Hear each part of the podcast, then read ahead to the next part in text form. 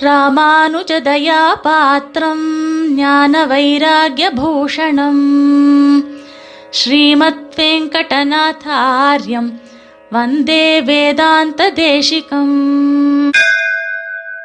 இன்னைக்கு கேட்கப் போகிற சுவாமி தேசிக உபதேசங்கள் எவை என்றால் திருப்பாவை பாசுரத்திலே கறவைகள் பின் சென்று என்று ஆரம்பிக்கிற பாசுரத்திலே ஆண்டாள் போதிக்கிற நீதிகளை சுவாமி தேசிகன் தம்முடைய பல கிரந்தங்களிலே எவ்வாறு விளக்குகிறார் என்பதை கேட்கப் போகிறோம். முதல் நீதி கோவிந்தா என்ற திருநாமத்தை கீர்த்திக்க வேண்டும்.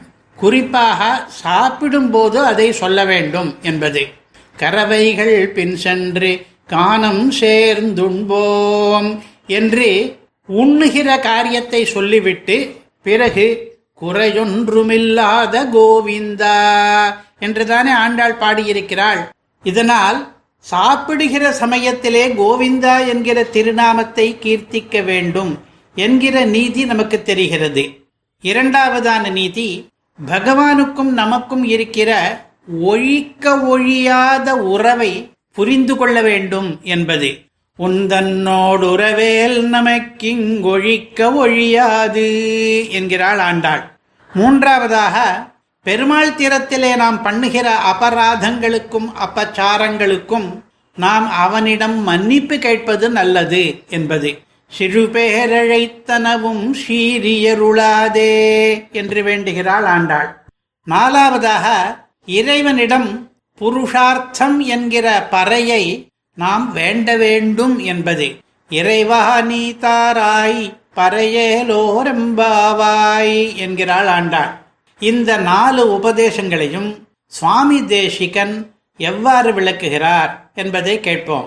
முதலிலே கோவிந்த நாமா பற்றி சவுனக மகர்ஷியினுடைய விஷ்ணு தர்மம் என்கிற நூலிலிருந்து ஒரு மேற்கோளை காட்டுகிறார் சுவாமி தேசிகன். தன்னுடைய ஸ்ரீ பாஞ்சராத்திர ரக்ஷா என்கிற கிரந்தத்திலே.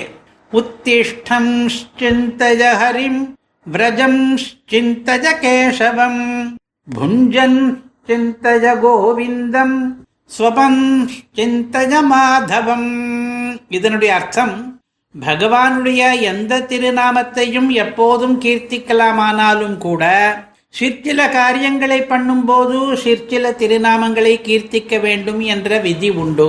தூங்கி எழுந்திருக்கும் போது ஹரி என்றும் நடந்து போகும்போது கேசவா என்றும் சாப்பிடும்போது கோவிந்தா என்றும் தூங்க போகும்போது மாதவா என்றும் சொல்ல வேண்டும். இந்த விஷ்ணு தர்மத்து உபதேசத்தை ஆண்டாளே பின்பற்றுவது திருப்பாவையிலேயே தெரிகிறது. தூங்கி எழுந்திருக்கும் போது மெல்ல வெழுந்து அரியன்ற பேரரவம் என்றும் நடக்கும்போது கேசவனை பாடவும் நீ என்றும் சாப்பிடும்போது குறையொன்றுமில்லாத கோவிந்தா என்றும் முடிவிலே வங்க கடல் கடைந்த மாதவனை என்றும் இந்த நாலு திருநாமங்களையும் அவ்வவற்றுக்கு உரிய காலங்களிலே கீர்த்திக்கிறாள் திருப்பாவையிலே. நாம் பருஷேச்சனமும் பிராணாகுதியும் முடிந்த பிறகு கோவிந்தாய நமஹா என்று சொல்லுகிற வழக்கம் இருக்கிறது சாப்பிடும் பொழுது இந்த கோவிந்த நாமத்திலே ஆண்டாளுக்கு எவ்வளவு ஈடுபாடு என்றால் தான் வளர்த்த கிளியை கூட அவள் அப்படித்தான் பழக்கி வைத்திருந்தாள். அவளே பாடுகிறாள் நாச்சியார் திருமொழியிலே கூட்டிலிருந்து கிளிய போதும் கோவிந்தா கோவிந்தா என்றழைக்கும் என்று. இந்த கோவிந்த நாம சங்கீர்த்தனத்தின் மூலமாகத்தான் க்ஷத்ரபந்து என்ற பாவியும் நல்ல கதி பெற்றான் என்கிறார். திருமாலையிலே தொண்டரடிப்பொடியாழ்வார் மூன்றெழுத்துடைய பேரால் கத்திர பந்துமன்றே பராங்கதி கண்டு கொண்டான் இது தவிர நாம் ஒவ்வொரு தடவை ஆச்சமனம் பண்ணும் போதும் இரண்டு தடவை கோவிந்த நாமத்தை கீர்த்திக்க நேருகிறது. எந்த ஒரு மகா சங்கல்பத்திலும் ஸ்ரீ கோவிந்த கோவிந்த கோவிந்தா என்று இந்த திருநாமத்தை மூன்று தடவை சொல்லிவிட்டுத்தான் சங்கல்பம் பண்ணிக் கொள்ளுகிறோம்.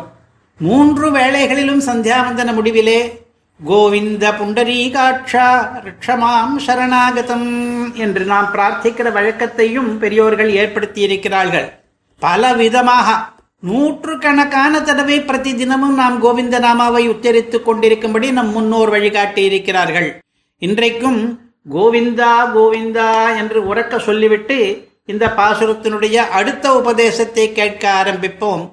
இன்றைக்கு இரண்டாவது உபதேசம் பகவானுடன் நமக்கு உள்ள உறவு என்பது. துவமேவ மாதா ச பிதா துவமேவ துவமேவ பந்துஷ்ட குருஸ்துவமேவ என்றும் மாதா பிதா கதிர் பிராதா நிவாச சரணம் சுகிருத்து என்றும் பிதாஹமஸ்ய ஜகதோ மாதா தாத்தா பிதாமக கதிர் பர்த்தா பிரபு சாட்சி நிவாச சரணம் சுகிருத்து என்றும் இருக்கிற பிரமாண வச்சனங்களை எல்லாம் அனுவதித்து மும்மணி கோவையிலே தாயும் நீயே சாய தந்துகத்தலின் தந்தையும் நீயே முந்தி நின்றளித்தலின் உறவும் நீயே துறவதுழிதலின் உற்றதும் நீயே சிற்றின்பமின்மையின் என்று அருளுகிறார். ஸ்ரீமத் ரகசிய திரைசாரத்திலும் ஆரம்பத்திலேயே ஸ்ரீயப்பதியான சர்வேஸ்வரனுக்கு ஸ்ரீகௌஸ்துபஸ்தானீயனாய்க் கொண்டு ஹிருதஜங்கமனாய் குமாரனென்றும் புத்திரனென்றும் சிஷ்யனென்றும் பிரேஷ்யனென்றும் சேஷபூதனென்றும் தாசபூதனென்றும் அவ்வோ சாஸ்திரங்களிலே பிரதிபன்னனாயிருக்கும் ஜீவாத்மா இத்தனை உறவுகள் சொன்னால் எந்த உறவு ஒழிக்க ஒழியாதது என்று கேட்டால் ஈஸ்வரனுடைய நிருபாதிக சேஷித்துவமும் நிருபாதிக நியந்திரத்துவமும் இவர்களுடைய நிருபாதிக சேஷத்துவமும் நிருபாதிக நியாமியத்துவமும் என்ற அவருடைய சூக்தி.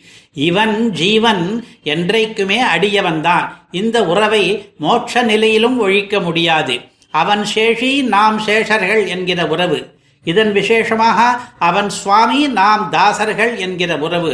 தாசபூதாஸ்வத சர்வே ஹியாத்மான பரமாத்மன என்கிற பிரமாண வச்சனம் கூறுகிறபடி இது இயல்பான உறவு. இந்த உறவை பற்றி நிருபாதிகமானது ஸ்வதசித்தமானது சதாத்தனமானது காடமானது. தமிழில சொன்னால் வேறொரு காரணத்தை இடாமலே இருப்பது நெருங்கிய பிணைப்பானது தானாகவே ஏற்பட்டது எப்போதுமே இருப்பது என்றெல்லாம் சொல்லுகிறோம். இந்த நாளையும் கருத்தில் கொண்டுதான் ஆண்டாள் உறவேல் நமக்கிங்கொழிக்க ஒழியாது என்கிறாள். இந்த உறவை நாம் எப்பொழுதுமே நினைத்து கொண்டிருக்க வேண்டும். அடுத்தது மூன்றாவது சிறுபேரழைத்தனவும் சீரியருளாதே தாத்பரிய சந்திரிகையிலே இதன் விளக்கமாக சுவாமி தேசிகன் அருள்கிறார் பரிகாசார்த்தமபி அசத்காரோ மகத்விஷயே அபராத ஏவ. பெரியோனிடம் பரிகாசமாக மதிப்பு குறைத்தாலும் அது குற்றமே ஆகும். குற்றம் என்றால் என்ன பிராயஷ்டித்தம்? பிராயஷ்டித்தம் க்ஷமஸ்வேதி பிரார்த்தனை வகி கேவலம்.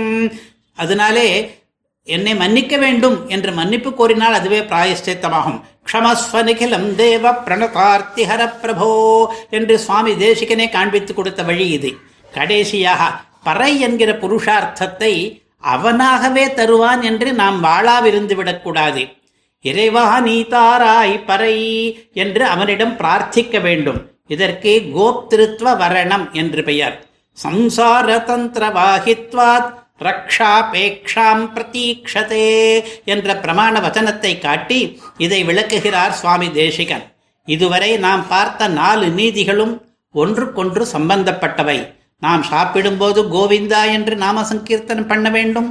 நாம் எப்போதும் அவனுக்கு அடியவர் என்பதை நினைத்திருக்க வேண்டும். நாம் தப்பு பண்ணும்போது அவனிடம் வாய்விட்டு மன்னிப்பு கேட்க வேண்டும். நாம் பரம புருஷார்த்தத்தை அவனிடம் யாச்சிக்க வேண்டும். கோவிந்தா அடியேனை மன்னித்து விடுவி என்ற ஒரு சிறிய வாக்கியத்தில் இந்த நாளையும் சேர்த்து அடக்கிவிடலாம் வந்தே வேதாந்த தேசிகம் कवितार्किकसिंहाय कल्याणगुणशालिने श्रीमते वेङ्कटेशाय वेदान्तगुरवे नमः